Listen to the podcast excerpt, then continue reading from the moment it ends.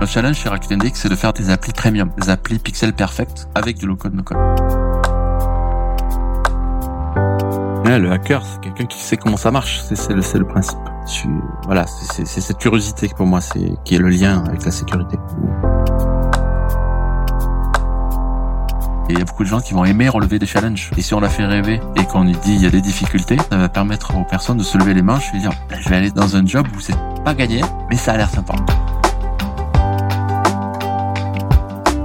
Les équipes d'Elon Musk sont partis sur des petites euh, maquettes au départ, de toutes petites fusées à une échelle réduite. Ils en ont cassé plein. On avait l'impression que ça n'avançait pas. La version qui part euh, la prochaine sera meilleure que la précédente.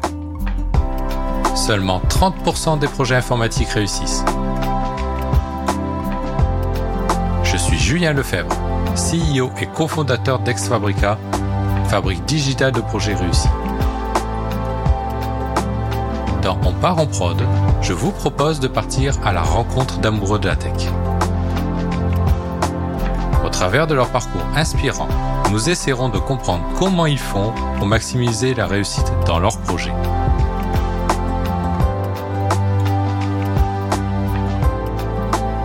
Asseyez-vous confortablement. Ouvrez grand vos oreilles. C'est parti.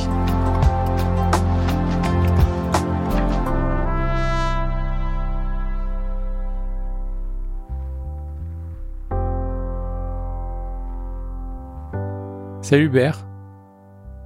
Salut. Merci. Comment tu vas? Ouais, super bien. Et toi? Ça va. Je suis très content d'être avec toi, Julien, pour cette euh, pour cette euh, ce podcast et euh, partager un peu les expériences. Je vous écoute régulièrement, toi et tes invités. Ah purée, ça c'est ça fait vraiment plaisir. moi aussi, je suis super content. ça fait on s'était vu il y a pas mal de temps et on on a eu quelques couacs pour réussir à se synchro, mais on a enfin réussi à se synchro grâce à une connexion internet qui marche mieux, pour la petite anecdote. Et euh, quand on avait discuté euh, en échange préalable, euh, rapidement tu m'avais jeté plein d'anecdotes et, et plein de sujets sympas qui, qui me parlaient beaucoup. Et, et notamment des sujets sur l'organisation des équipes techniques, euh, sur certains éléments d'expérience sur le télétravail. Tu m'avais parlé de no code, low code, et ça, ça m'intéresse parce qu'on n'a pas trop parlé encore sur le podcast de low code, no code, ni de sécurité. Et je pense que c'est ça va être intéressant parce que c'est des thèmes aussi pareil. Euh, moi, sécurité, c'est des thèmes qui me tiennent à cœur et on n'en a pas encore trop parlé, donc c'est d'autant mieux qu'on en parle aujourd'hui. Euh, on va rentrer dans le vif du sujet, mais euh, dans un premier temps, je te propose de te présenter, s'il te plaît. Pas de problème. Donc, euh, Hubert Grégoire, moi je suis euh, actuellement euh, euh CTO et responsable du centre, d'un centre de R&D euh, pour le groupe Rakuten, un groupe japonais. ça fait un an et demi que je suis, je suis en poste là, sur Montpellier. on parlera plus tard de nos codes, c'est un peu notre notre notre sujet ici. Et auparavant, j'ai été CTO dans deux grosses structures d'éditeurs de logiciels sur Montpellier, dans le domaine des marchés publics et de l'agriculture connectée. Et puis euh, auparavant, j'ai une carrière de, de 20 ans de, dans le domaine de l'IT, que ce soit euh, dans le consulting, la formation, euh, l'engineering, euh, le développement euh, dans des équipes. Euh, et euh, j'ai essayé de raconter un petit peu ce parcours avec les, les questions que tu vas me poser. Et tu as dû remarquer dans mon podcast, j'aime bien poser la question de quand est-ce que l'histoire a commencé. Euh, ça a commencé quoi euh, ton ton histoire avec le monde de la tech? Alors c'est très très il y a très longtemps. Euh, à l'âge de, de 12 ans, j'ai eu un, un ZX 81 en kit. Euh, donc euh, un ordinateur 8 bits pour, pour ceux qui connaissent avec un kilo de mémoire. Euh, et voilà, c'est un gros paquet. Mon parrain m'a offert ça. Et il fallait le le souder soi-même pour pouvoir le faire marcher. Donc je crois que je faisais un composant par jour pour pour pas pour être sûr de pas me tromper. J'étais jeune. Euh, maintenant, je suis un peu plus un peu plus fougueux. Et euh, et euh, quand il a marché, c'était euh, euh un, enfin, j'étais super content. J'en ai pris beaucoup soin. Donc euh, voilà, j'étais tombé un petit peu dedans. Et puis plus sérieusement, après la micro, comme beaucoup, on a tous joué à des jeux sur Atari, Commodore, etc. Ceux qui ont mon âge. Euh, les autres, vous allez voir sur Wikipédia, euh, ces vestiges des, des ordinateurs 16-32 bits, etc. Euh, et puis euh, j'ai suivi une, un cursus euh, plutôt traditionnel avec un, un bac euh, maths, maths techno, un bac E qui n'existe plus, un UT génie mécanique. Mais après les UT, je me suis dit, il faut que je fasse de l'informatique de mon métier. J'en faisais un petit peu à la maison, en programmant en basique et en un assembleur sur ces machines-là. Et je suis rentré à, à l'EPITA en 91, si je me trompe pas. Et donc c'était le, le début de euh, d'internet en France, on va dire. Et, euh, et là, j'ai pu décrocher. Voilà. J'ai pu décrocher euh, avec des collègues de promo qui se sont retrouvés après chez tous les opérateurs et les et les, et les hosts, euh, les hébergeurs euh, euh, français. on était une, une, bonne équipe là et ça a été une révélation. Ok, super intéressant. Raconte-moi un peu ton rôle de CTO chez Rakuten aujourd'hui. Mais en fait, le, euh, il y, a, y, a, plusieurs plusieurs aspects. Il y a l'aspect euh, euh, responsable de l'engineering, donc il faut euh, il faut euh, organiser les équipes, essayer de, de, lever tous les tous les bloqueurs qu'on va avoir. L'idée c'est aussi de, de, donner de la visibilité, de la, de la vision aux équipes sur les prochaines steps, alors que ce soit dans le, le, produit sur lequel on développe, mais aussi technologique, leur donner envie de, de, creuser. Moi, je leur demande de, de s'exposer parce qu'on est on est un centre de R&D, donc il y en a d'autres. Euh, Rakuten, c'est 30 000 personnes. Il y a des, des centres de R&D en Israël, des centres de R&D en, en Inde, euh, aux États-Unis. Et euh, sans qu'il y ait de la concurrence, il y a quand même euh, euh, des projets qu'on peut attirer plus ou moins en fonction de ce qu'on montre. Donc, je pousse un peu les les collabs à, à parler dans des conférences en interne et, et en externe, de, de pousser des, des call for paper dans toutes les conférences du coin d'abord, puis je leur souhaite d'être à Devox ou, ou à d'autres euh, hmm. après. Euh, donc ça c'est mon rôle un petit peu de, faire grandir les équipes, euh, les faire travailler mieux avec euh, ben, mon expérience. quand je peux, moi auparavant on avait ce sujet-là, j'ai fait comme si pour le pour le régler, mais je laisse toujours l'initiative de la part des équipes. J'essaie d'insuffler par douceur.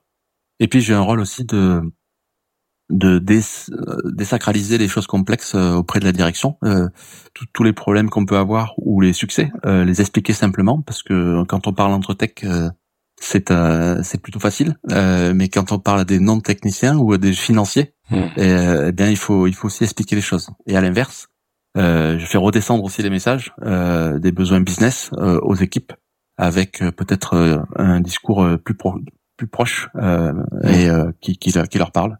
Voilà, voilà un peu. Donc euh, faire du lien entre les équipes, faire le, monter, les montées et descentes des messages, et puis euh, euh, s'étendre aussi, rayonner en interne et puis de plus en plus en externe. Voilà un peu, mais en résumé.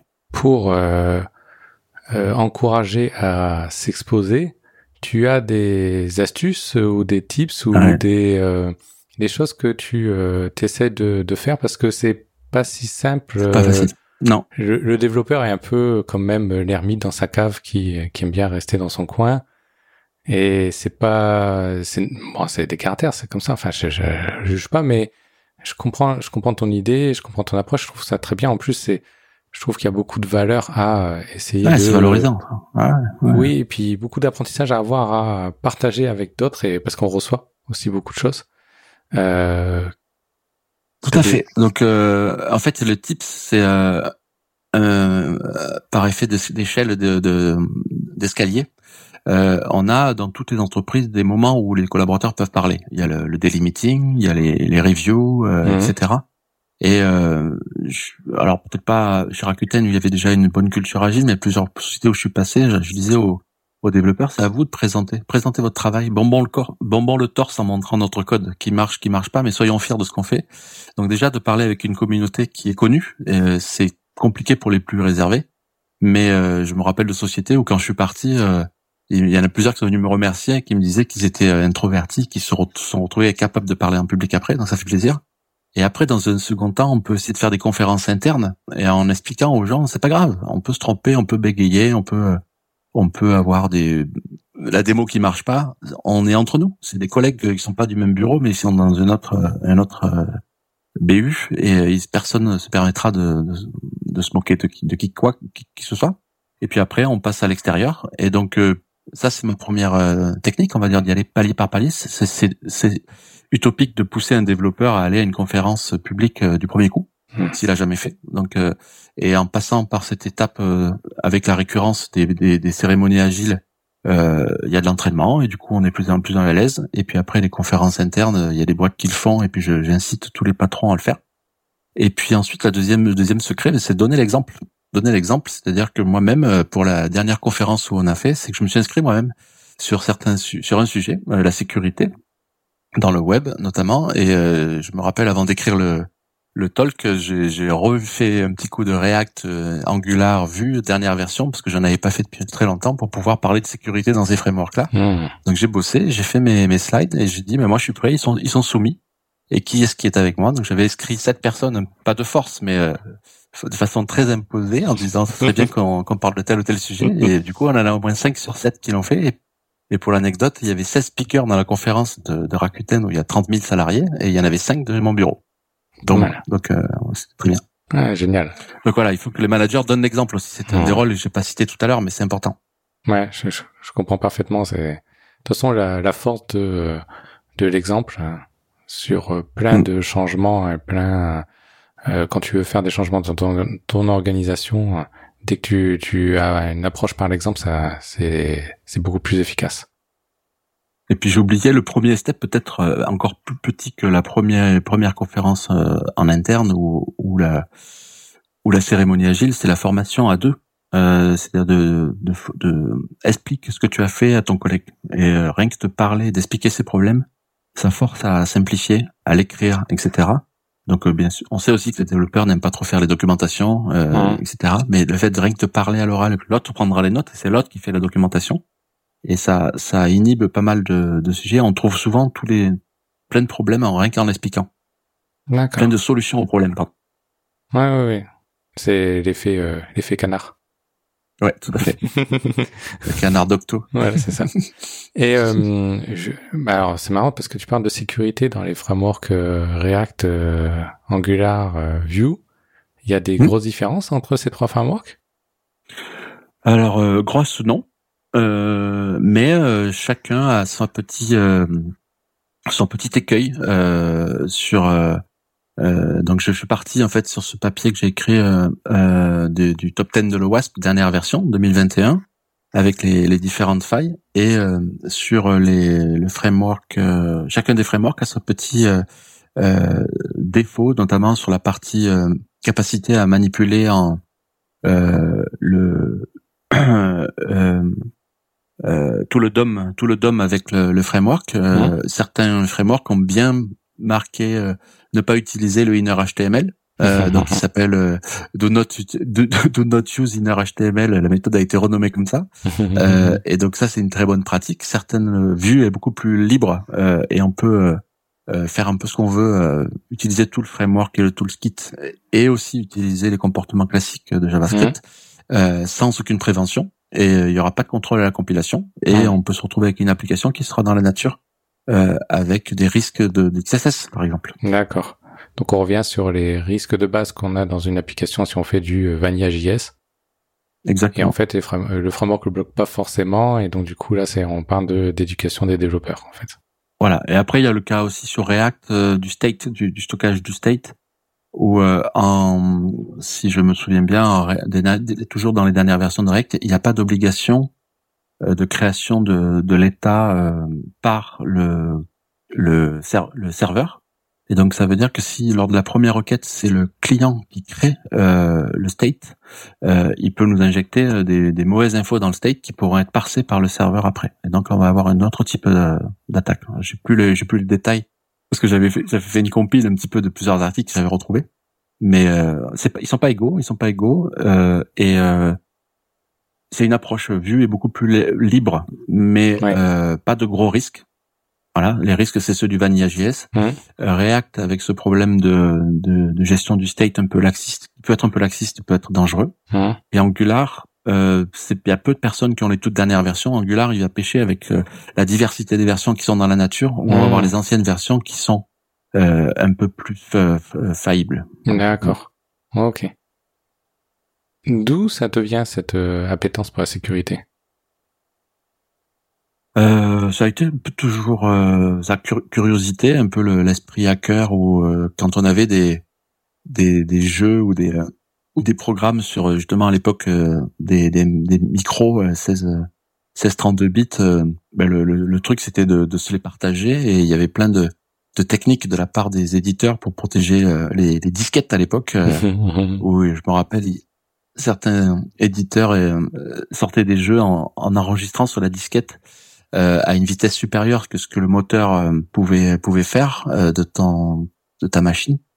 Et donc quand tu la lisais, ça marchait, mais quand tu essayais de copier une disquette sur une autre disquette, ça rentrait pas parce que le, moteur tournait plus lentement. donc voilà, il y a toujours eu envie de. Donc bien sûr, il y en a un qui avait branché un potentiomètre sur son sur son moteur de d'Amiga pour pouvoir arriver au, au 1000 tours minute au lieu des 800 tours minute. Euh, et donc euh, voilà, il y a toujours cette curiosité, c'est un peu l'envie de d'aller au-delà, sans forcément pirater pour gagner de l'argent, économiser de l'argent, mais c'est toujours le, le, défi. Et puis euh, on a été à l'EPITA pas mal formé à ça aussi, où j'ai eu la chance d'avoir, je vais pas mettre son nom, mais d'un super prof de, de langage système et, et de C. qui nous a dit le premier jour d'école, ben je suis arrivé administrateur dans cette école parce que euh, j'ai craqué le, le système et, et l'administrateur est parti. J'ai pris sa place et donc je vous invite à faire pareil. Et on était un petit euh, un petit groupe à, à, essayer de tous devenir route de l'école pour au moins pouvoir changer les notes dans les matières où on n'avait pas envie d'aller. donc c'était un jeu pendant trois ans, 24 heures sur 24. Mmh. J'ai l'impression que c'est quelque chose que, enfin moi j'ai connu ça aussi à l'école. C'est-à-dire on arrivait et en fait on avait deuxième année qui euh, nous piratait Mm. Parce que je pense qu'un administrateur système avait compris que volontairement, par défaut, il mettait des choses qui sont pas complètement tout verrouillées. Il laissait des droits ouverts, des trucs comme ça, etc., exprès, pour qu'on se fasse pirater. Je trouvais ça très malin parce qu'en fait, rapidement, tu es obligé, tu es sur ta station, à l'époque c'était Solaris, mais bon, c'était comme ça, tu étais mm-hmm. sur ta station et puis euh, euh, tes fenêtres sont killées ou tu euh, as ton fond d'écran qui change, des trucs comme ça, etc. Et là, tu essaies de comprendre et tu essaies de justement euh, renvoyer la balle parce que c'est un peu le jeu, quoi. Et naturellement, tu, tu, comprends rapidement des, des choses importantes sur le système en termes de droits, sécurité, euh, échange, protocole, etc. Quoi. Ouais, le hacker, c'est quelqu'un qui sait comment ça marche. C'est le, le principe. Donc, euh, et quand on sait comment ça marche, après, on peut améliorer, on peut refaire, on peut. voilà, c'est cette curiosité pour moi, c'est qui est le lien avec la sécurité. D'accord. Et dans dans la sécurité, c'est quoi le domaine qui euh, qui te t'active le plus Enfin, t'aimes le plus euh, Alors, euh, c'est très vaste. Hein euh, C'est très vaste. Donc tout ce qui est le risque cyber dont on parle en général, souvent c'est c'est survol de plein plein de plein plein de domaines de sécurité en eux-mêmes. Donc tout ce qui est virus et tout ça, moi je je suis pas du tout. Je fais confiance à mon équipe DSI euh, c'est ce qui me concerne, c'est le lien avec ce qu'on fait. Donc euh, aujourd'hui, je fais des applis web et des applis mobiles. Mmh. Donc euh, la sécurité applicative, pour moi, c'est c'est vraiment ce qui m'intéresse et ce que je suis parce que je peux. J'ai le nez, le nez dedans tous les jours. Et puis après, le social engineering, c'est intéressant aussi. C'est-à-dire que tout ce qui est un petit peu les euh, la malice de, de, la sécurité, du papier qui traîne, du, badge sur le parking, euh, etc. Donc il faut, on a un gros travail en tant que CTO aussi de, sensibilisation euh, des, entreprises en entier là-dessus. Il y a des risques super forts. Donc je, lis tous les bouquins, tous les articles qui peuvent toucher autour de ça. Toucher de ces sujets-là. Et enfin, moi, j'ai été formé en système et réseau, donc la sécurité réseau, le firewalling, etc je considère que c'est acquis. Mais euh, dans les, les, les, générations qui arrivent, des fois, il faut rappeler un petit peu les grands principes euh, mmh. de comment ça fonctionne. Euh, donc, heureusement, ça change pas tous les jours. IPv6 a apporté du mieux avec IPsec et tout ça, mais fondamentalement, au bas niveau, on est on est quand même euh, sur les mêmes choses. Donc, ça me, je suis toujours un petit peu ça aussi. Et pour T'as quoi comme comme élément hein, que tu penses qui font la différence en termes de pour développer des applications ou pour euh, gérer le, le, le maillon faible qui est l'humain? Euh, tu as des outils, des bonnes pratiques, des formations, des... Euh... Alors, euh, effectivement, euh, l'humain, tu l'as dit, c'est, c'est à mon avis le, le, le, le maillon, c'est le maillon faible, on le sait tous.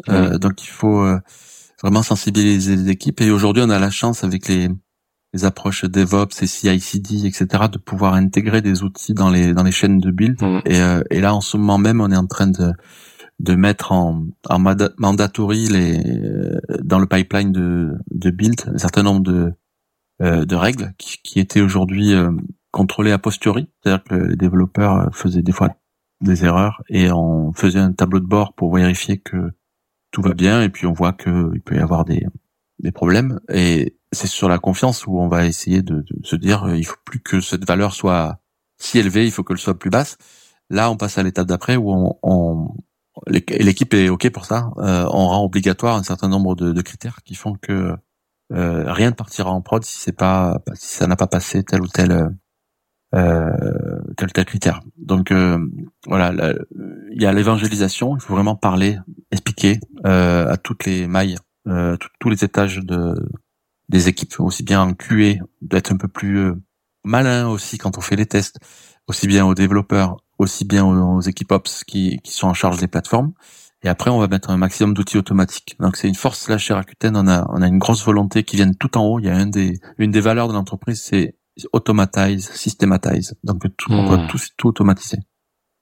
Et euh, t'as mis dans ta chaîne CI/CD, t'as mis un, t'as mis quoi comme euh, comme euh, composant outil euh, Alors, on a des outils internes, pas mal, et après, on a du. Sneak, euh, Ok. euh, beaucoup de produits open source. J'ai pas, j'ai pas les- toute la liste là. Euh, mais les choses classiques, hein. il n'y a pas de, y a pas de surprise. euh. D'accord. Donc pour tout ce qui est image Docker notamment, il y a eu un gros chantier de fait parce qu'au départ, quand euh, la containerisation est arrivée, comme dans beaucoup de sociétés, ben, les développeurs sont partis euh, en mettant tout en container. Les équipes ops ont récupéré ça euh, comme tel tel quel et puis ça partait euh, quasi en prod. Euh, là maintenant, le euh, aussi toute l'infra et tout, euh, tous les process sont, sont adaptés aux, aux containers et on, on regarde de plus près ce qui- comment sont faits les containers et Hmm. et c'est plus le développeur tout seul qui fait son container quoi. Il y a il y a des, des, des règles euh, notamment pas qu'il tourne route, pour pas qu'il Mm. que les images de base soient soient des mauvaises images de base, etc. Super. Et on contrôle tout ça. ouais. Et oui, et les, les nouveaux types d'attaques de type euh, supply chain aussi très très important. Donc euh, fait très attention aussi à, à tout ça, de tout ce qui d'où viennent, d'où où on va chercher les librairies, d'où viennent d'où viennent les, les sources qu'on intègre, etc. Mm. Encore plus quand on est sur une stack JavaScript. Ouais, bien sûr. Super. Euh, quand on avait euh, discuté euh, en amont, euh, que tu m'avais euh, parlé de deux trois projets, d'anecdotes, de choses que tu avais fait dans le passé, euh, j'avais senti quelque chose, enfin qui euh, qui me tient à cœur, c'était euh, euh, de temps en temps, on n'a pas besoin d'être 50 000 pour faire un beau projet. Il suffit Mm. d'avoir la bonne équipe de quelques personnes qui sont qui savent bosser, travailler en- bien ensemble et qui sont en maîtrise de ce qu'ils font. Et on Tout est fait. capable de euh, ben peut-être euh, faire mieux que euh, un projet euh, qui avait euh, où il y avait beaucoup de monde. Tu, en penses quoi de, de, de cette approche je suis convaincu. Je suis convaincu. euh, c'est l'approche euh, du euh, comment s'appelle euh, du mythe de l'homme moi. Euh, Oui. On est euh, le bouquin de c'est Eric euh, Eric Brooks un truc comme ça euh, qui, qui explique tout ça. En fait, au plus il y a du monde, au plus c'est dur de, de communiquer. Euh, les, les, les projets, euh, et le- les approches agiles prônent des petites équipes, euh, euh, des petites équipes avec des interactions un à un. Je vais pas refaire les, les 12 valeurs, etc. Euh, et donc ça, je l'ai vécu plusieurs fois. Euh, et j'ai enfin, j'ai aussi en mémoire euh, quand on lit le bouquin de de Steve Jobs sur la création du Mac, où les premiers Mac ont été faits avec très très peu de personnes, software et hardware compris. Euh, et c'est juste, juste impressionnant aujourd'hui. Je, je, je me demande encore comment ils ont fait. Euh, moi, je l'ai vécu sur deux projets. Je peux, je peux citer euh, un outil de signature électronique à la, à la DocuSign. C'était l'idée euh, de vraiment simplifier la, la signature électronique euh, avec euh, l'aide de. on était une petite équipe. On était quatre. Euh, un, développeur principal et euh, un UX, un QA et moi, on va dire, qui faisait un petit peu le, le chef de projet, le, Scrum Master et tout ce qu'il faut. Euh, et en très peu de temps, on arrive à faire quelque chose. Et le, euh, ça, ça mord au niveau des euh, de l'entourage. On voit qu'on a quelque chose de, de bien, mais euh, porter quand même le sujet un peu à bout de bras. Très peu de temps, c'est quoi très peu de temps Ben, en trois mois, on a quelque chose qui fonctionne. Ah oui. Et en, et en un, mois- un mois après, on a, on a peaufiné. On a peaufiné euh, quelque chose de euh, qui était qui était utilisable. Le, la fin de stage arrive et euh, j'ai la chance que ce, ce stagiaire va être dans le les, les premiers de promo euh, de, de, de son école et euh, les premiers de promo ils ont ils ont l'avantage lors de la remise des diplômes en juin de d'être d'avoir une petite euh, un petit stand avec leur euh, leur stage et leur leur PFE quoi leur projet de fin d'études euh, présenté à tous les euh, euh, financiers on va dire les financeurs de l'école. Donc à cette époque-là je sais pas si c'est ça continue mais beaucoup de banques finançaient Télécom Paris. Et donc euh, so- soirée de remise de diplôme un petit stand avec notre solution de signature électronique mon stagiaire euh, et moi en tant que tuteur présent et je vais sortir de cette euh, de cette remise de diplôme avec des cartes de visite de, de beaucoup de banques, je peux citer LCL, MGEN, euh, be- beaucoup de banques qui, qui voulaient euh, qui voulaient la solution. Et on, on va en faire quelque chose après. Euh, et en tout cas, tout ça pour dire que c'était un projet qui était euh, au bon moment et au, avec une toute petite équipe.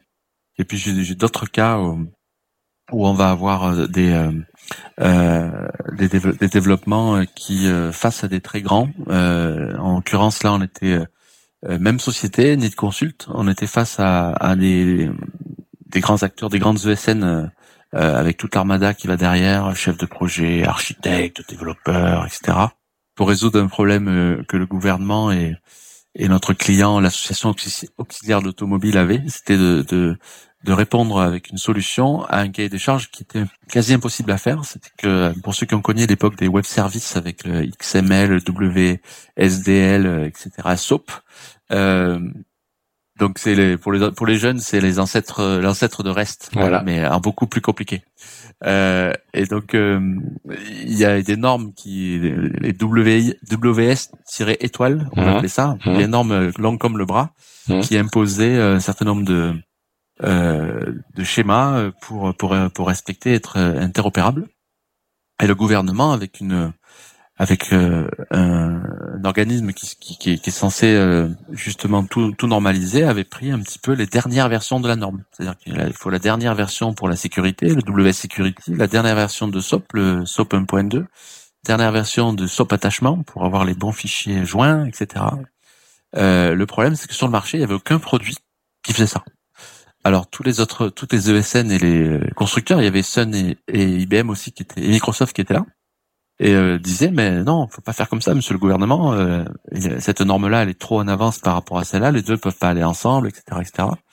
Et là, euh, ben, je suis appelé par euh, un, ancien collègue qui me dit Hubert, on a besoin d'une petite solution là technique pour voir si ça marche. Et moi, il y a un truc que j'adore, un pattern en développement. C'est le pattern façade, le pattern filter. C'est-à-dire qu'on peut très bien avoir quelque chose qui marche d'une façon et l'exposer euh, d'une façon euh, autre et, euh, et avoir le une une interface qui va correspondre à la norme attendue. Et puis derrière, on va trifouiller pour pouvoir euh, faire avec euh, marcher avec ce qui existe réellement. Et on a fait une démo et on a été retenu. Et donc cette boîte qui était euh, quand je suis arrivé, on était cinq ou six euh, et on n'avait pas de, ce si gros projet. On a pu euh, travailler pendant cinq ou cinq ou sept ans sur sur ce projet avec une grosse équipe qui a qui a eu décroché le contrat. Il se sûrement le projet le projet tourne toujours. Euh, il, il permet aux constructeurs automobiles étrangers d'envoyer leur leur plaque d'IMAT tous les soirs euh, au, au ministère. Et, et on était au début trois pour ce projet-là. Donc euh, comme quoi c'est possible. Oui. Et euh, dans, dans nos échanges, tu avais parlé aussi, euh, et on a parlé d'organisation des équipes tech. Tu as, Mhm. tu as dû beaucoup croiser des, orga- des équipes qui, euh, qui ont grossi et qui ont avait besoin de scaler. Euh, c'est quoi tes enseignements entre une équipe où justement on était trois au début et après ça commence à être beaucoup plus et euh, comment tu organises les équipes pour gérer ben ces problématiques qui arrivent quand tu commences à avoir plus de monde euh, et plus de problèmes, plus de problèmes de communication et pas que quoi d'ailleurs? Ouais, tout à fait. Donc euh, on parlait de problème de communication tout à l'heure avec le nombre d'interactions qui augmente avec le nombre de personnes. Donc ça c'est euh, c'est le principal problème. Donc il faut. Euh, alors j'ai pas la recette magique. Je préfère déjà le dire. La, re- la- la- mais euh, moi ce que j'ai vécu, c'est que il faut bien s'entourer. Il faut euh, une des choses qui, qui est difficile, à, une des choses qui est difficile à faire, c'est quand on embauche c'est essayer d'embaucher des gens qui sont meilleurs que soi. Euh, donc euh, dans les équipes de, développement, naturellement, c'est naturel. Euh, eh ben on va faire passer euh, les entretiens et puis au bout d'un moment, on est occupé, le manager est occupé, donc il faut que on va déléguer ça à, un tech lead, par exemple, qui va faire passer les entretiens. Alors il faut le faire, hein, il faut toujours le faire, mais euh, il faut donner la consigne de faire qu'on essaie d'embaucher des gens meilleurs pour pouvoir grandir. Parce que si à chaque fois euh, par un phénomène de pyramide, le, euh, le, le lead, il délègue à un autre lead, qui délègue à un autre lead, on se retrouve avec sans aucun euh, arrière-pensée, mauvaise arrière-pensée. Naturellement, on va embaucher quelqu'un qui va avoir un niveau qui est au niveau de celui qui embauche. Et il faut, pour pouvoir grandir, à un moment, il faut penser à faire rentrer des gens dans l'organisation qui ont déjà un niveau. Euh, alors, quand je parle de niveau, euh, pareil, c'est pas des jugements, c'est des expériences, c'est des, années d'expérience ou des skills, etc. Euh, qui euh, qui tirent la société vers le haut pour pouvoir grandir. Parce que on ne pourra pas grandir en construisant une pyramide qui est trop trop large en bas. Il faut aussi penser à avoir des relais au niveau managérial, au niveau leadership, etc. pour pouvoir grandir de façon un peu plus euh, distribuée. Euh, donc euh, pour, pour scaler deux, deux points. Le second, c'est, c'est donc une croissance euh, plutôt euh, distribuée en, en, recrutant des, des profils qui ont, qui ont un meilleur, meilleur niveau que celui qui recrute. Euh, alors dans le process de recrutement, rien n'empêche tous les partis de rencontrer le candidat. Mais, mais ça, je l'ai vu euh, récemment. J'ai, j'ai, j'ai co-construit avec dans mon ancien employeur une, une digital factory. On, on travaille beaucoup avec Octo Technologies et on a vu arriver une première vague au départ de que ce soit des devs, des UX ou des euh, ou des techs euh, euh, de, certains certains. Et quand on a on, est, on a terminé sur sept ou huit équipes, euh, c'était euh, des, des nouveaux cadres qui arrivaient pour pouvoir grandir. Et ça ça a marché. Et pour la petite histoire, après il y a des gens qui ont été embauchés dans le dans le projet. Donc c'est pas mal aussi de se faire aider avec des des, des sous-traitants euh, c'est des fois difficile de recruter euh, et de grandir tout de suite avec euh, tout de suite des embauches. On peut aussi se donner des chances en passant par des par des sous-traitants. Si, on a un beau projet et si on a des ambitions, etc., on peut arriver à, recruter aussi que ce soit des freelance ou des ou des, des contractuels. D'accord. Tu tu parlais de détecter des, des profils plus, plus forts que toi. C'est quoi les hard skills que tu cherches, toi, quand tu recrutes euh, plutôt un développeur? Parce que tu vas pas... Euh, enfin, j'imagine, enfin, je vais peut-être euh, répondre... j'imagine que tu vas pas chercher cette version-là particulière de React et les connaissances ah, précises de cette particulière de React. Enfin, mm. on se connaît pas assez, mais à mon, à mon avis, t'es comme moi et c'est pas ça que tu vas chercher. Mais c'est quoi les, c'est quoi les hard skills justement que tu cherches toi quand tu, tu recrutes?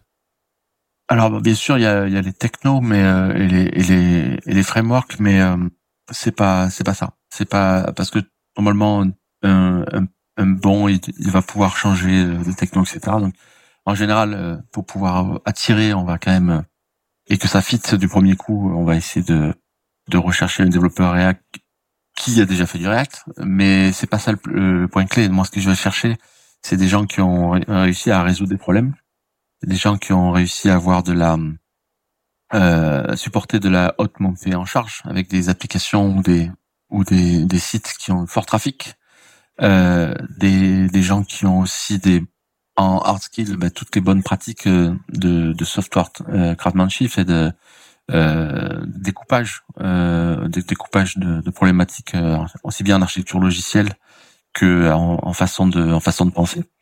Donc euh, voilà, on est sur des, des, des basiques, euh, de basiques. Je parle pas d'algorithmie et de et de tout ce qui est euh, stockage de, de données. ça, c'est des must-have, on va dire. mais mais après, ça va être tout ce qui est application à fort trafic. Et puis aujourd'hui, le cloud a quand même changé pas mal de choses. Aussi, on va avoir encore beaucoup sur le marché de gens qui ont qui sont sur les hébergements classiques. Et, et le passage au cloud, il est pas si évident que ça. Donc euh, il y a aussi toutes ces parties euh, euh, IAC, euh, containerisation, etc. qu'il faut quelquefois aller aller aller chercher. Euh, et donc les plus curieux, moi la curiosité, hein, alors on est dans les soft skills après, euh, va, va permettre de, de, de combler de combler les lacunes, mais ça se détecte lors des lors des entretiens.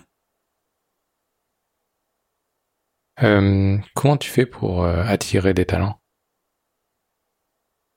Alors moi, je j'ai un principe, c'est de jouer vraiment franc jeu. Euh, on va avoir, euh, euh, ça sert à rien de mentir aux, candidats en disant on a les meilleurs, etc. C'est que essayer d'être le plus transparent possible et de et de faire rêver, mais positivement en donnant nos ambitions. Donc c'est un peu pareil pour garder ses talents il faut aussi euh, être le plus transparent possible, donc euh, expliquer les ambitions du projet, euh, les bons côtés avec bah, les, locaux, les moyens, ce que les moyens qu'on se donne, etc.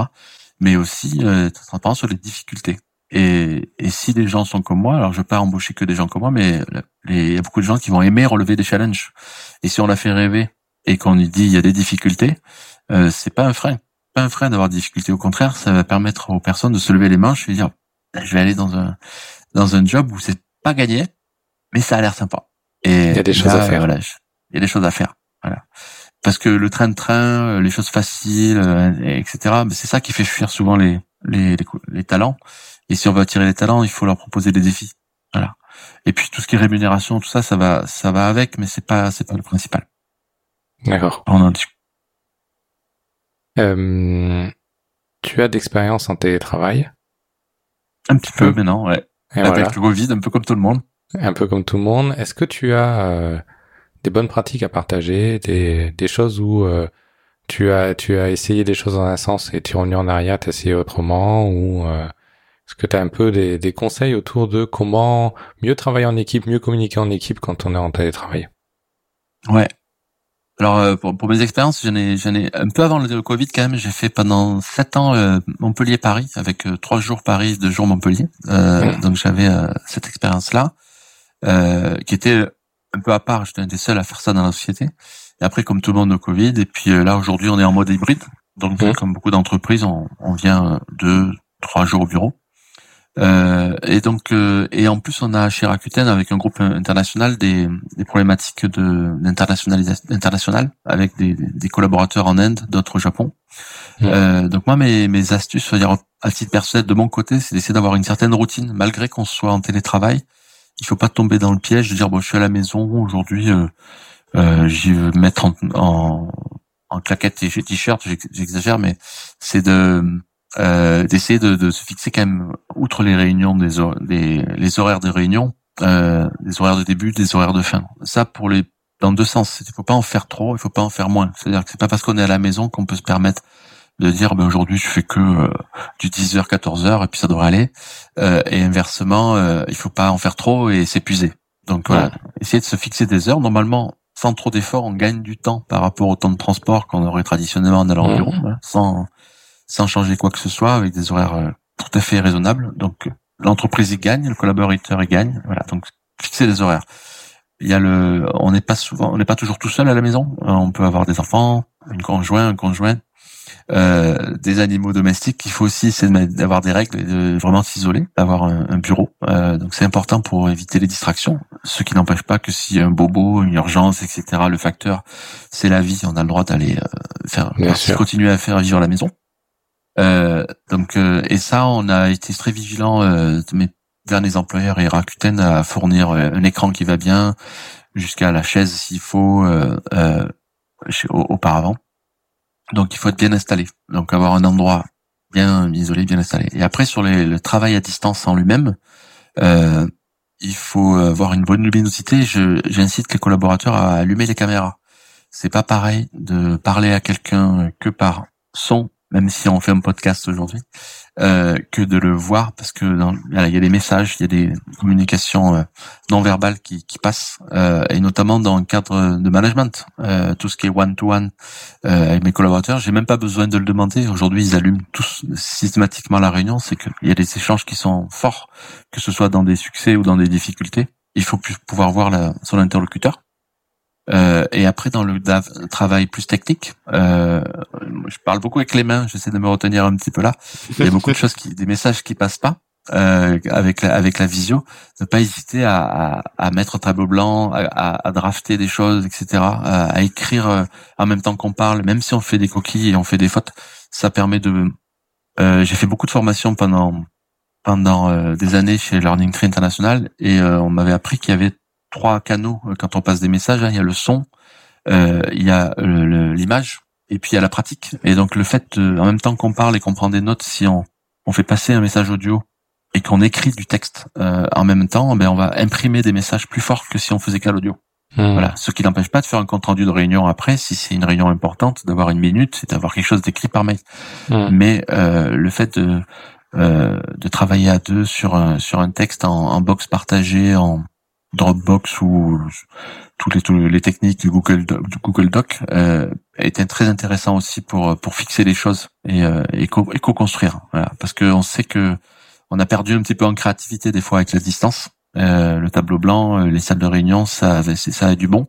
Et donc euh, on peut retrouver ça un petit peu avec les outils, mais il faut il faut les utiliser. C'est pas pour rien que, que Zoom récemment a rajouté une fonction tableau blanc. C'est pas pour rien que Teams aussi. Euh, on, a, on, a, on a la capacité à le faire sans forcément acheter des mille et des cents des, des licences trop trop chères de solutions tierces. Il existe plein d'outils collaboratifs où on est tous au même endroit et on peut faire du mind mapping ou, euh, euh remplir des, euh, des documents, etc. Et, euh, et même même de temps en temps même des outils qui sont pas forcément à la base faits pour ça. Par exemple, j'ai vu une entreprise qui utilisait Figma pour. ouais, Figma vient de, rajouter plein de fonctionnalités pour ça. C'est ça. On est tous sur le même élément et on remplit les choses au fur et à mesure et le même genre que Miro. Il y a plein de et même les outils comme Teams ou euh, Zoom, etc. ont des systèmes de tableau blanc euh, ou euh, de, de, partage d'éléments comme ça. Donc oui, oui, clairement, il faut réussir à un peu reproduire les ben, les bonnes pratiques ou à un moment donné faire un schéma, dessiner ensemble un mm. schéma, ça aide à plus que des mots à comprendre ce qu'on essaie de faire en fait. Tout à fait. Tout à fait. On a parlé, on a évoqué le mot euh, no code, low code. Euh, je pense que vous en faites beaucoup euh, là où tu es. Raconte-moi un petit peu, s'il te plaît.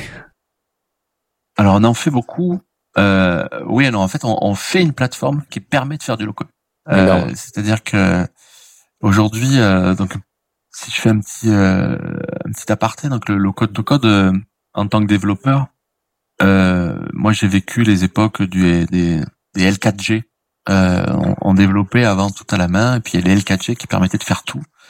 Et puis euh, quand on est un développeur, on peut se dire, euh, voilà, qu'est-ce que c'est? Ça va faire un truc générique, c'est un peu pourri. Euh, et puis plein de plateformes, les Power Builder et autres, on les a, on a un peu oublié. Il reste un peu 4D peut-être, mais encore c'est resté, c'est pas le mainstream de la technique. Le low code est arrivé un peu comme ça aussi, en disant on va pouvoir en glissant, glisser, déposer, on va pouvoir euh, faire qu'un quelqu'un du marketing, euh, quelqu'un du métier puisse euh, faire une application. Alors quand on est développeur, et je, je l'ai été, et je le suis encore un tout petit peu, on peut se dire ouais, mais quand même, ça fera pas forcément une super appli. Notre challenge chez Rakuten DX, c'est de faire des, des applis premium, des applis pixel perfect avec du low code no code. Donc parce que je suis convaincu que ce qu'on a on a construit ces 50 dernières années dans l'informatique, euh, c'est une c'est des briques de Lego. Et si on revient un peu plus tôt, c'était de l'assembleur. Après, on a passé à des langages un peu plus puissants comme le C. On peut mettre là-dedans plein de langages. Et les langages et les frameworks les plus modernes, que ce soit euh, d'un côté les langages Java autour de JS ou tout ce qui est les stacks autour de, Java, font plein plein de choses pour nous. Et on n'a plus qu'à assembler des grosses briques de Lego et là, on est en train de passer à un, à un, étage où la brique de Lego, c'est euh, plus qu'une ligne de code, c'est euh, un composant, c'est euh, en, en tirant des traits, on va pouvoir se connecter à une base de données, etc. Donc c'est l'évolution naturelle, qu'on le veuille ou non. Voilà. Et la deuxième chose, c'est que sur le marché aujourd'hui, il y a une pénurie, vous savez, de, de devs. tout le monde veut des devs et, et, et, on peut pas répondre à tous les besoins. Donc il va falloir répondre à, pour répondre à ces besoins, proposer des solutions. Et donc c'est pour ça que je suis persuadé que le low-code no-code va encore prendre plus de place dans, dans l'industrie. Euh, ça ne veut pas dire la fin des développeurs, mais ça répondra à un certain nombre de, de besoins. Et à tous les niveaux, au niveau d'application mobile, au niveau de l'application web, au niveau back-end, au niveau au niveau du même operation, au niveau DevOps, on commence à voir des choses. Et il existe de plus en plus de plateformes globales pour certains certains éditeurs commencent à utiliser des plateformes globales où en, sur un seul endroit, on va retrouver à la fois la CI, à la fois l'IDE, à la fois euh, toutes les le, on a parlé tout à l'heure de Figma, euh, le design system, etc. Tout va être intégré. Donc nous, chez RDX, sans dévoiler quelques secrets que ce soit, on travaille sur une solution comme ça pour aider le groupe à développer et à délivrer des applications mobiles plus vite, euh, parce que euh, et surtout dans un, un, cadre aussi en tant un groupe, euh, on, veut, on, veut, que deux applications qui sortent du groupe aient euh, quand même une signature groupe qui correspond à la charte, qui correspond aux, bonnes pratiques, qu'on refasse pas deux fois le même composant euh, pour contrôler la date de naissance, etc. Donc c'est tout ce qui est vrai au niveau technique de librairie Figma, de librairie partagée, etc. On le met à un niveau accessible directement par le non-développeur. On appelle ça l'application maker, il y en a qui appellent ça le citizen developer. Mais ça ne veut pas dire la fin des développeurs. Il y a aussi des mécanismes de plugin où un développeur euh, de techno classique va pouvoir aussi rajouter sa brique, rajouter ses composants. Et puis il y a des normes. Il a commencé à avoir des normes euh, pour essayer de, de, de standardiser euh, des composants interplateforme. Donc on a déposé euh, des brevets là-dessus. On, est en train d'innover sur certains sujets. Donc euh, je pourrais en parler en parler des heures, mais voilà, c'est c'est une tendance de fond. Je pense qu'on peut pas arrêter euh, et qui est qui est en route. Est-ce que c'est trop tôt? Est-ce que c'est ça Je sais pas parce que voilà, il y a le marché, il faut qu'il qu'il réponde aussi et qu'il soit qu'il accroche. Et, et enfin, est-ce que tout le, le scope de l'industrie va être touché ou est-ce qu'il y a que certaines parties? On voit beaucoup dans Microsoft, mais beaucoup de moyens autour de Power App et, euh, et euh, les, solutions les solutions euh, low code aussi. ils ont déjà une part de marché importante euh, grâce aux applications Office. Hmm. Euh, c'est un peu plus facile, euh, voilà, de, de, toucher des utilisateurs finaux. Est-ce que voilà, c'est eux qui vont qui vont prendre rafler tout, etc. Je pense qu'il y a un peu de la place pour tout le monde. On est encore au début, mais ce qui est Rakuten veut être présent. on va pas laisser que Microsoft, Oracle et, et Salesforce qui ont une grosse grosse solution sur ce marché-là. Il y a, il y a la place pour tout le monde. Donc aujourd'hui, le framework que vous montez, c'est quelque chose qui a un but interne, mais à terme, le but, c'est que tout, tout l'IT pourrait en bénéficier. De la façon qu'on peut faire. Aujourd'hui, c'est tout à fait. Aujourd'hui, c'est interne, même dans un autre secteur telco, parce que Rakuten a, trois métiers le e-commerce, le banking, qu'on est un peu moins en Europe, et euh, une partie telco. Hmm. Euh, et donc, nous, moi, je suis dans la partie telco actuellement. Euh, L'idée, c'est déjà de faire de verticaliser pour ce, ce secteur-là. Et après, on pourra déjà élargir après e-commerce et, et, on travaille déjà un petit peu sur certaines parties et, et banking. Et, euh, et ensuite, euh, l'objectif là de mon équipe produit, c'est de l'ouvrir au, grand public. D'accord. Et il y a une idée de T'as un prévisionnel de, de date euh, T'as un objectif Ça sera 2020. Ça sera pas avant 2024. Oui. On est. D'accord. C'est très très important. C'est vaste. et aujourd'hui, tu as parlé de Salesforce, Microsoft et dans les autres concurrents euh, sur ce genre de de solutions. après, il y a des des pure players. On connaît Bubble, il y a Bubble qui, est, qui, est, très présent. Euh, il y a Google qui a, qui a AppSheet. Euh, Alors j'ai lu récemment, euh, pas plus tard que ce matin, que le, le fondateur venait de partir, donc de, de chez Google, voir ce que, le message que ça veut dire. Est-ce que Google y croit vraiment? Parce que Google, est, dans les entreprises, ils sont présents par GCP, mais pas toujours, et, et Workspace. Mais euh, ils ont beaucoup moins de force de frappe que, que, Microsoft. Je sais pas euh, ce que ça veut dire, mais euh, après, voilà, il y a des pure players, out, out system, euh, il va y avoir, euh, euh, et puis certains qui sont un peu plus verticalisés, mais ça c'est, euh, je prêche un peu pour ma parole, ils, n'ont pas une approche forcément pixel perfect et premium. C'est des applications qui vont servir euh, pour des petites fonctionnalités de workflow, gérer un parking, gérer un stock, un truc comme ça, qui seront pas faits pour pour faire une application qui serait mainstream, etc. Et euh, au niveau du rendu, voilà, on n'a pas forcément des la perf qui, qui serait euh, comparable avec une application qui serait faite en natif ou, euh, ou directement par la technologie. nous, on vise, on vise ça, quoi. D'accord. Ok. Super. Euh, J'avais vu que tu avais enseigné à Polytech Montpellier. Oui. Tu, tu enseignes encore? Tu donnes encore quelques cours? ouais, Je donne quelques cours. Alors c'est vraiment pas beaucoup. Hein, c'est quelques une petite dizaine d'heures par an. Euh, donc c'est toujours autour de la sécurité. C'est garder euh, ma casquette formateur. et donc, on le, je le fais pour les cinquième années en informatique de gestion. tout ce qui est sécurité applicative, c'est une sensibilisation. Hein. Euh, parce que je me rends compte qu'il y a très peu d'écoles qui forment à la sécurité. Alors il y a des écoles spécifiques euh, dédiées à la sécurité avec des filières, mmh. mais euh, dans la cursus généraliste, quand on fait de l'informatique, on n'a pas forcément euh, d'infos sur bah, le minimum qu'il faut savoir de des, des, grands principes de sécurité, tout ça. Donc avec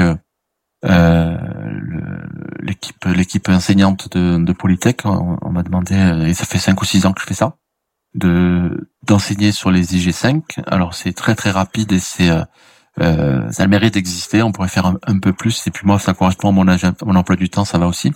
Et puis on a aussi une approche euh, chez Polytech Montpellier, euh, la DigiWeek. C'est une semaine de digital pour sensibiliser toutes les filières qui sont pas informatiques. Il y a une filière mécanique, une filière de l'eau, une filière environnement, à la, au numérique. Et donc là, je, je, repasse une sensibilisation à la sécurité, mais beaucoup plus super, super euh, superficielle pour, euh, pour juste leur dire voilà, vous serez des ingénieurs en mécanique, mais demain vous serez à un moment donné amené à piloter un projet IT. Euh, N'oubliez pas la sécurité en amont, pas posteriori avec un audit trop tard. Pensez à, à, sécurité dès le début. Voilà, c'est une sensibilisation. Ça c'est mon côté euh, formation où j'ai toujours aimé donner des cours. Je l'ai fait pendant des années auparavant euh, pour une société américaine qui s'appelait Learning Tree, où on avait des travaux pratiques, on était sur quatre jours, euh, euh, on se déplaçait aux quatre coins de la France ou en Europe. Euh, voilà, j'ai, j'ai pas voulu décrocher complètement de la, de la formation. Ça me permet aussi de garder euh, un contact avec les, les générations euh, qui arrivent sur le au niveau des études de 18-20 ans, mmh. parce que voilà, le, il faut il faut être en phase avec ça, avec son époque. Super, génial. Euh, j'ai euh, j'ai une question compliquée maintenant. Ah. je préviens toujours. Fais parce que répondre alors. je préviens. Je regarde euh, souvent un peu plus tard, euh, mais euh, maintenant que tu as répondu à pas mal de questions compliquées, je pense que là, tu vas pouvoir euh, l'encaisser sans difficulté. Euh, selon toi, pourquoi c'est si compliqué de réussir un projet informatique? Euh, C'est une très bonne question une très bonne question, effectivement, et la réponse peut être Donc, euh, je pense que ça dépend. Alors, quand on parle de projet, déjà, projet informatique. Donc, un projet, un projet, ça a un début, une fin, euh, et euh, effectivement un budget certainement. Euh, il y a un délai, etc. Donc, il y a c'est toujours ce, ce paradigme hein, mmh. critique à, à, à gérer. et on voit tellement de choses. Le, autant il y a quelques années euh, l'informatique restait euh, quelque chose un peu à part, et puis il y avait le reste de l'industrie et tout. Aujourd'hui, tout le monde, euh, qui le veuille ou non, est, confronté à l'informatique, à la maison, etc. Donc je pense qu'aujourd'hui, c'est encore plus compliqué peut-être qu'avant. C'est que les gens voient sortir des applications tous les jours. Ils voient des grands acteurs qui, qui font aussi des miracles avec des très belles réalisations, et ils se disent, ben, il suffit d'avoir une équipe, de dire ce qu'on veut, et on l'aura. Euh, la, la, réalité, quand on réfléchit bien, c'est qu'on sait pas trop ce qu'on veut, parce qu'on a une idée qui est plus ou moins vague. Euh, ben les, les, les, ressources, elles sont pas forcément disponibles, donc on va avoir des niveaux très disparates euh, d'un informaticien à l'autre, pour faire simple. Euh, et puis euh, entre ce qu'on a demandé au début et ce que et, puis le temps qui avance, même si c'est sur des échéances courtes de 3 à 6 mois, ben on a on réfléchit, on a évolué, etc. Et ben, tous ces facteurs-là font qu'on est rarement dans les dans les clous. Et donc, euh, moi, j'ai euh, découvert l'agilité euh, peu avant 2010, en 2007-2008, et on avait et la première fois qu'on l'a mis en œuvre, je me suis rendu compte que j'arrivais à livrer. J'arrivais à livrer, le client était content. Alors effectivement, on livrait pas tout, mais on avait décidé ensemble ce qu'on avait enlevé, etc. Et donc quand on parle de projet, des fois j'ai un petit peu les poils qui se... Et c'est parce que souvent le projet il est défini en amont et il y a tout qui est écrit dans le projet. Et moi j'aime bien qu'on parle produit. On parle produit en disant où on veut aller. Et, euh, et le produit, je sais pas qu'est-ce qui sera dans un an ou dans deux ans. Pour ça, tout à l'heure, même la question que tu me poses, quand c'est qu'on sort notre solution low code, je sais pas. Je sais pas parce qu'aujourd'hui on a des, choses à rendre et des choses à faire et euh, on a une ambition. C'est une, c'est notre North North Star pour nous dire où on veut aller. Et puis euh, euh, on verra un petit peu les, les choses qui se passent. la guerre en Ukraine, euh, ça a impacté Rakuten. On avait des, on a des équipes en Ukraine, par exemple. Mmh. Euh, le, plein de choses euh, sont difficilement prévisibles. Et c'est là que, alors les petits projets, je les écarte parce que on, peut maîtriser à peu près tous les éléments. Mais dès qu'on a un gros projet, c'est pas mmh. très très compliqué en informatique. Donc voilà, pour pourquoi ça échoue, c'est souvent c'est parce que le besoin change entre le début et la fin. On a un niveau très disparate, pas du tout homogène des équipes, euh, qu'on le veuille ou non, c'est la nature. Euh, et on va avoir une vision de, des décideurs qui, qui se disent c'est facile, regarde tout le monde le fait, donc il euh, n'y a pas de raison qu'on n'y arrive pas. Ben si, il y a plein de raisons en fait malheureusement. Mais euh, je prends un peu l'agilité dans ce sens-là où euh, faisons des petits pas, avançons doucement, et même si on peut se dire que dans une semaine l'équipe elle a pas fait grand-chose, euh, elle a avancé, elle a livré quelque chose. Et si on fixe la valeur on se dit quelle valeur chaque développeur qui, ou chaque graphiste ou chaque QA qui fait quelque chose dans le projet dit quelle valeur j'apporte? Euh, ça, c'est ça son son son objectif. Euh, on arrivera à sortir quelque chose et le client sera content. Et le but c'est surtout ça. Est-ce que le client est content? J'aime beaucoup que tu parles de produit plutôt que de projet. Mais moi je pose, je pose la question au sens large. Et mhm. euh, mais oui, clairement, euh, la bonne approche, c'est de considérer comme un produit qu'on essaie de, de créer euh, itération par itération, petit bout par petit bout, et en trouvant le bon chemin. C'est euh, et il est différent de ce qu'on imagine au début. il faut faut l'accepter. Qu'il soit différent. Quand on regarde euh, la manière dont on faisait une fusée avant et comment la comment SpaceX a, a fait ses fusées, c'est une démonstration que même sur des projets à plusieurs milliards, ça marche. Mmh. C'est-à-dire que euh, alors je connais pas du tout le monde de l'espace, mais je le vois de très loin et j'ai vu beaucoup d'analogies avec le monde du logiciel. C'est faire euh, une fusée où on fait un plan, on la lance. Ah, euh, c'est la fusée de test, elle s'est cassée, mais on aurait bien espéré qu'elle qu'elle aille euh, à objectif. Puis on repart trois ans, on a refait une autre, etc. et les équipes de Elon Musk sont parties sur des petites des petites maquettes au départ de petites fusées à, échelle euh, à une échelle réduite. Ils en ont cassé plein. Ça, on, avait l'impression que ça n'avançait pas, mais en fait, ils ont beaucoup appris. Ils ont préféré en faire plein, plein, plein de petits essais. Et euh, aujourd'hui, SpaceX est un produit. Euh, et même si c'était le projet était d'aller dans l'espace, c'est un produit et ils arrivent à, le vendre, etc. Et la version qui part euh, la prochaine sera meilleure que la précédente. Euh, et donc il, il continue d'améliorer. Alors que dans le monde de, l'avionique, normalement, une fois qu'il y a un truc qui vole, on touche plus. Quoi. On sait que ça vole, surtout il faut plus toucher. Donc je Maintenant, ils apprennent. Je vois que même Airbus et toutes les les compagnies classiques, euh, les constructeurs classiques sont sont passés un peu dans cette approche-là, mais c'est très difficile dans le monde industriel parce qu'il faut changer les lignes de production, il faut changer les méthodes de travail. Nous, la chance dans le logiciel, c'est que c'est du jus de cerveau simplement, donc on peut arriver à euh, à, à, changer rapidement les méthodes de, de travail. J'ai vu des équipes, moi, se euh, s'épanouir avec des approches complètement différentes, euh, itératives. Donc réduisez vos sprints. Au début, ça pique. Euh, euh, faire des livrer quelque chose toutes les huit semaines, c'est ça paraît impensable. Et puis après toutes les quatre semaines, puis toutes les trois, puis toutes les deux, et puis pourquoi pas toutes les semaines, euh, et puis tous les jours, tous les jours, euh, on doit pouvoir livrer une version qui tourne. Euh, donc euh, c'est, on a les outils pour ça. Il y a les, toute la littérature qui existe et et je pense que aujourd'hui un projet devrait pas échouer si on respectait ça. Mais il y a pas tout le monde encore qui a cette approche-là. Et la rigueur nécessaire. Et la rigueur, ouais. Euh, tous les acteurs, tous les acteurs. Hmm. Euh, Est-ce que ta famille a compris le métier que tu fais? Euh, c'est une très bonne question. Ma femme, non, je pense pas. euh, et après, j'ai mon fils qui au début voulait pas du tout faire de l'informatique, qui, qui s'y est mis. je pense qu'il comprend. Oui. il, il, passe par les mêmes étapes. Alors, j'essaye de lui donner des conseils. Euh, je laisse aussi euh, euh, try, try and learn. Ouais. Euh, et, mais c'est oui, c'est compliqué de parler autour de soi de ce qu'on fait aujourd'hui. Euh, après, euh, euh, beaucoup beaucoup de gens sont dans l'informatique autour de moi quand même. Euh, hmm. on, on a, mais ceux qui n'y sont pas dedans, euh, et c'est compliqué. Ça doit être le problème de tous nos auditeurs aussi des fois de parler de nos métiers. Hmm. Euh, ton fils voulait pas faire l'informatique Enfin, c'était pas son truc en fait. Euh, c'est c'est c'est. ça c'est, je sais pas ceux qui ont des grands enfants. Vous allez voir après à un moment donné quand ils sont ados, il y a un moment où ils se disent, je veux surtout pas faire comme les parents.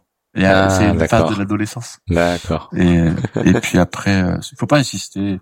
Je leur dire, Euh, il faut, il faut, moi, je, je suis pour que les gens, les, les enfants fassent ce qu'ils ont envie de faire. Bien sûr. Mais euh, euh, il, est, il est venu un petit peu par lui-même, par lui-même. Euh, comment tu fais ta veille? Oh, bonne question aussi. Euh, très dur avec un agenda euh, aujourd'hui de, de, de CTO, Mmh. euh, mais j'essaie de me bloquer du temps. Euh, et quand j'y arrive pas, parce que souvent c'est pris par d'autres réunions, euh, le podcast. Le podcast en transport. Donc j'essaye d'aller au bureau. C'est pas forcément un grand plaisir d'aller au bureau avec la possibilité de faire le télétravail, mais mon plaisir c'est d'écouter pendant des fois 40 minutes, 50 minutes un podcast. Alors, J'en écoute pas mal. Euh, quand je vais promener mon chien, euh, voilà. Et après, j'essaye aussi de pratiquer parce que c'est pas tout. Euh, c'est pas tout d'écouter. Euh, c'est déjà très bien. C'est déjà très bien. Je vais, euh, je vais essayer de me faire des petits challenges aussi techniques, euh, donc de dev, de sécu, d'infra.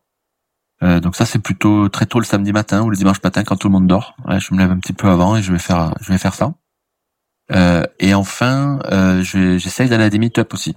Euh, voilà, je vais essayer de cumuler un déjeuner, un dîner le soir euh, officiel ou pas officiel avec des copains et entre temps entre le la fin du bureau entre 17h30 18h et 20h il y a un peu de gap là hop, je vais regarder sur meetup.com est-ce qu'il n'y a pas un truc là où je peux aller? Euh, et enfin quand je me déplace aussi euh, que ce soit à l'étranger ou en France euh, première chose que je regarde dans la ville où j'arrive est-ce qu'il y a un meetup cette semaine je vais me bloquer des soirs et, et aller voilà donc c'est pas euh, extraordinaire euh, la veille que je peux faire mais ça me permet de me tenir à peu près à jour Génial. Euh, c'est quoi tes grands projets à venir? Euh, ben, ce projet, euh, le code là, euh, pour Ouais. moi, ça c'est très important. Euh, on a, on a une super équipe, on a un super produit. On, on est, euh, je pense, peu au début, donc euh, au bon moment, voilà. Euh, on a des initiatives aussi autour de l'IA. Alors il y a la mode en ce moment de ChatGPT, mais on avait quand même travaillé sur pas mal de choses avant. Et l'IA est en train de, faire euh, des, grands pas et on a beaucoup d'outils qui se démocratisent du coup. Euh, et perso, moi j'ai dans mon ambition, c'est de faire de Montpellier un centre un peu plus grand, un centre un peu plus visible sur l'écosystème local, sur, au niveau français et dans le groupe. Génial. Voilà, c'est un peu mes missions. euh. Si t'avais la possibilité de faire une pause et de partir en vacances demain matin, tu vas où? Ben, je virais en Californie, voir un petit peu comment ça va. Euh, parce que on entend le chaud, le- des fois le chaud et le froid là. Euh, je- on- Mmh. comment ça se passe en ce moment euh, en, en- chez les GAFA, mais en général dans l'industrie tech, et ils ont toujours un petit cran d'avance, on peut pas leur, leur enlever ça. Mm. Et j'aimerais voir un peu ce qui va se passer dans quelques mois en allant voir ce qui se passe ici, euh, là-bas, pardon. Euh, et donc, euh, bon, on entend beaucoup de, de layoffs, etc.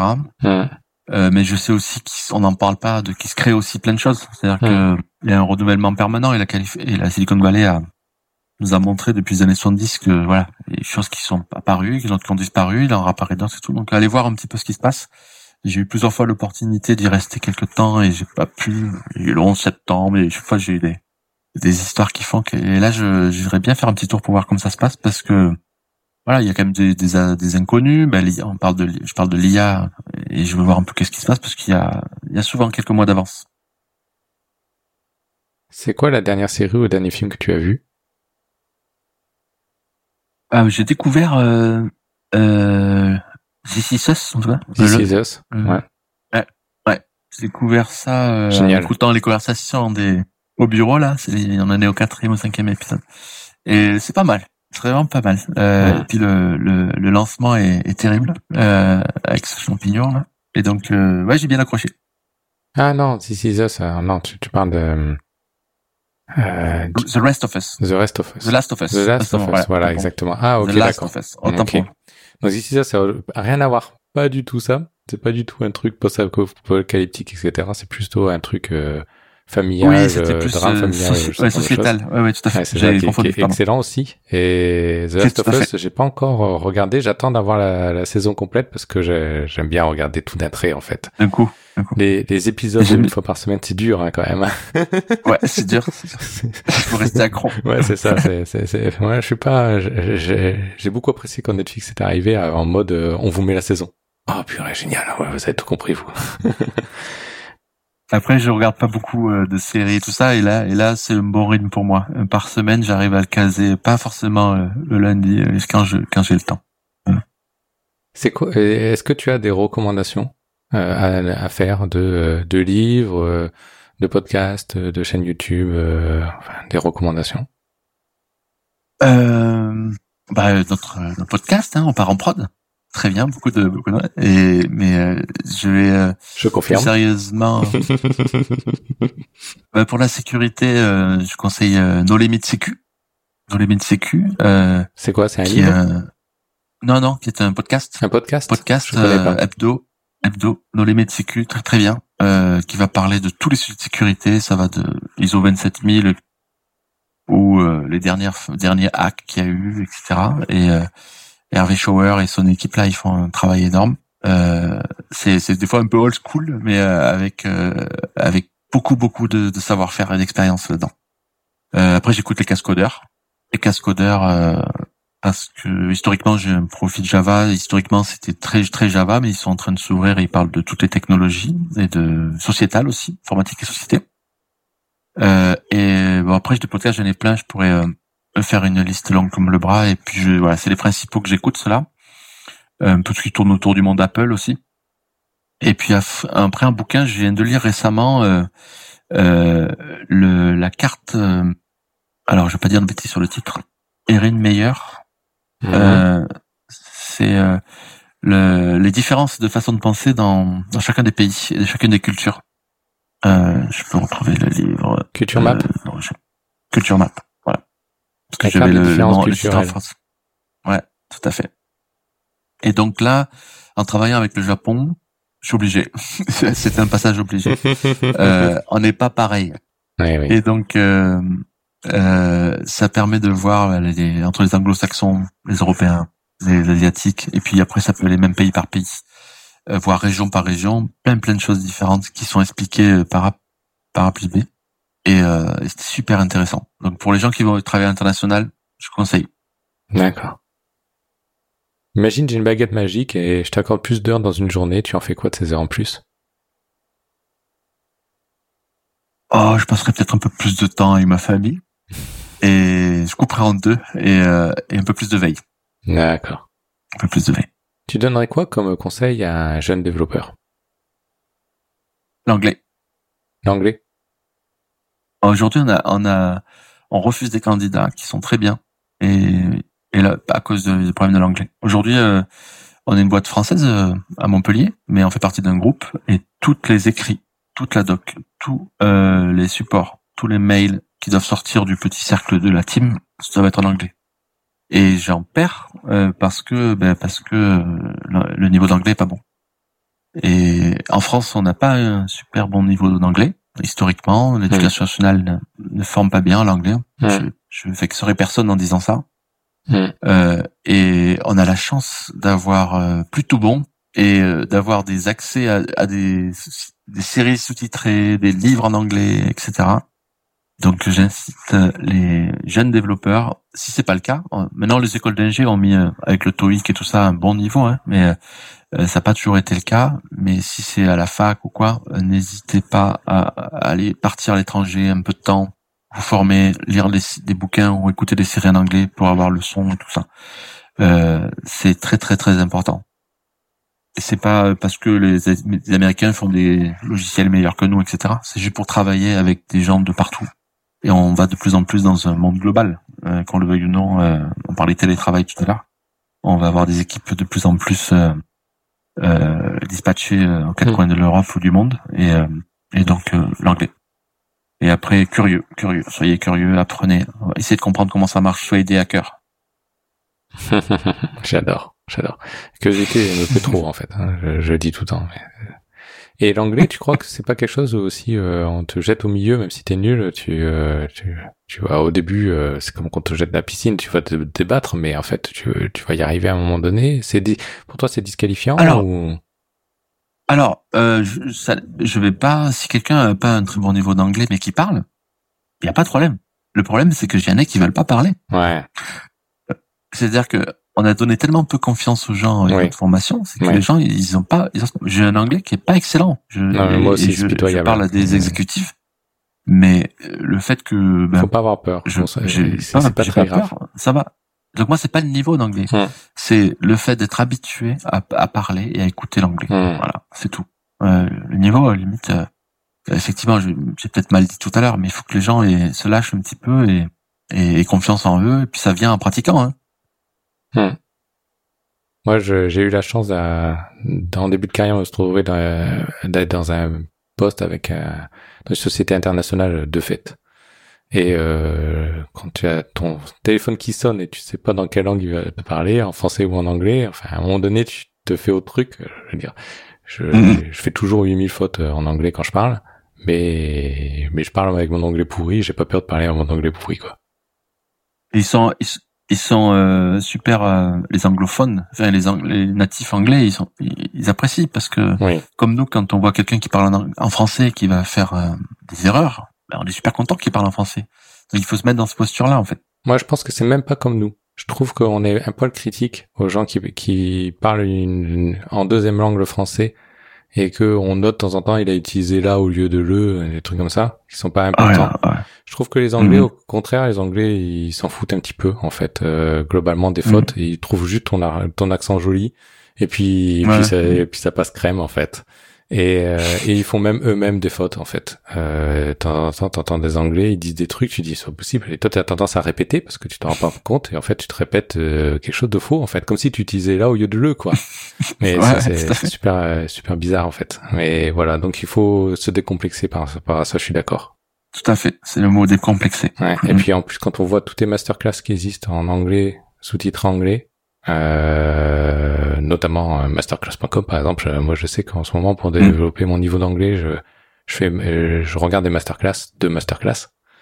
Euh, c'est sous-titré en anglais et c'est en anglais sous-titré en anglais. Donc euh, forcément, ça te force un petit peu à être un peu plus dans cet anglais. Mm. Parce que le sous-titrage français, c'est bien, t'entends, mais tu fais moins d'efforts en fait pour comprendre en fait, comprendre les mots et apprendre des mots. Super. Merci beaucoup. Merci pour ton temps. Où c'est qu'on peut te suivre ou te contacter? Alors j'ai un compte Twitter euh, @hgrégoire euh, sans e à la fin. Euh, et je suis sur LinkedIn aussi, Hubert Grégoire. Euh, et puis euh, voilà, c'est ce qui est à peu près un jour. Génial. Merci pour ton temps. Merci beaucoup. Euh, merci à tous d'être d'être présents. Merci à tous ceux qui nous écoutent comme Hubert depuis pas mal de temps et qui et qui trouve de la valeur dans le podcast, euh, il faut partager le podcast. Je compte sur vous parce qu'en fait, euh, on est au début, euh, euh, on est au début de l'histoire du podcast et euh, et si vous n'allez pas donner la visibilité, ça, ça, ça va pas se faire tout seul. Donc c'est si vous êtes encore là en train de de nous écouter, c'est c'est génial. Mais partagez-le à avec vos, vos, potes dans la tech, euh, euh, votre équipe tech, etc. Euh, mettez 5 étoiles. en faites-nous des feedbacks, Hubert et moi, sur l'épisode. Posez-nous des questions sur des choses où on a peut-être des choses à découvrir ou des choses à creuser ou si vous avez des, des questions par rapport à ce qui a pu être dit. Et puis, euh, écouter le podcast. Et là, je pense qu'on est d'accord, Hubert, il faut écouter les podcasts. On a beaucoup de temps où on a les mains euh, occupées, mais on a les oreilles qui sont libres. Et euh, quand on fait du ménage, quand on fait la voiture, quand on voilà, quand on promène le chien, euh, etc. Et euh, les podcasts, c'est génial pour ça. On les met, on l'écoute, et puis ça s'écoute comme un, enfin, c'est comme un livre.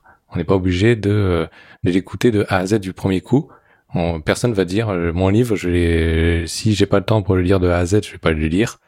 Un podcast, ça se coupe, c'est par épisode. Euh, j'ai 20 mm. minutes, j'écoute 20 minutes d'épisode, puis je continuerai plus tard quand j'aurai 20 minutes de plus. Hein, voilà. Tout à fait. Merci beaucoup, encore merci, et, euh, et à très vite dans On part en prod. Merci Julien. Merci d'avoir écouté cet épisode de On part en prod. Je compte sur vous pour le faire découvrir à votre entourage, en le partageant, en vous abonnant et en mettant une note de 5 étoiles.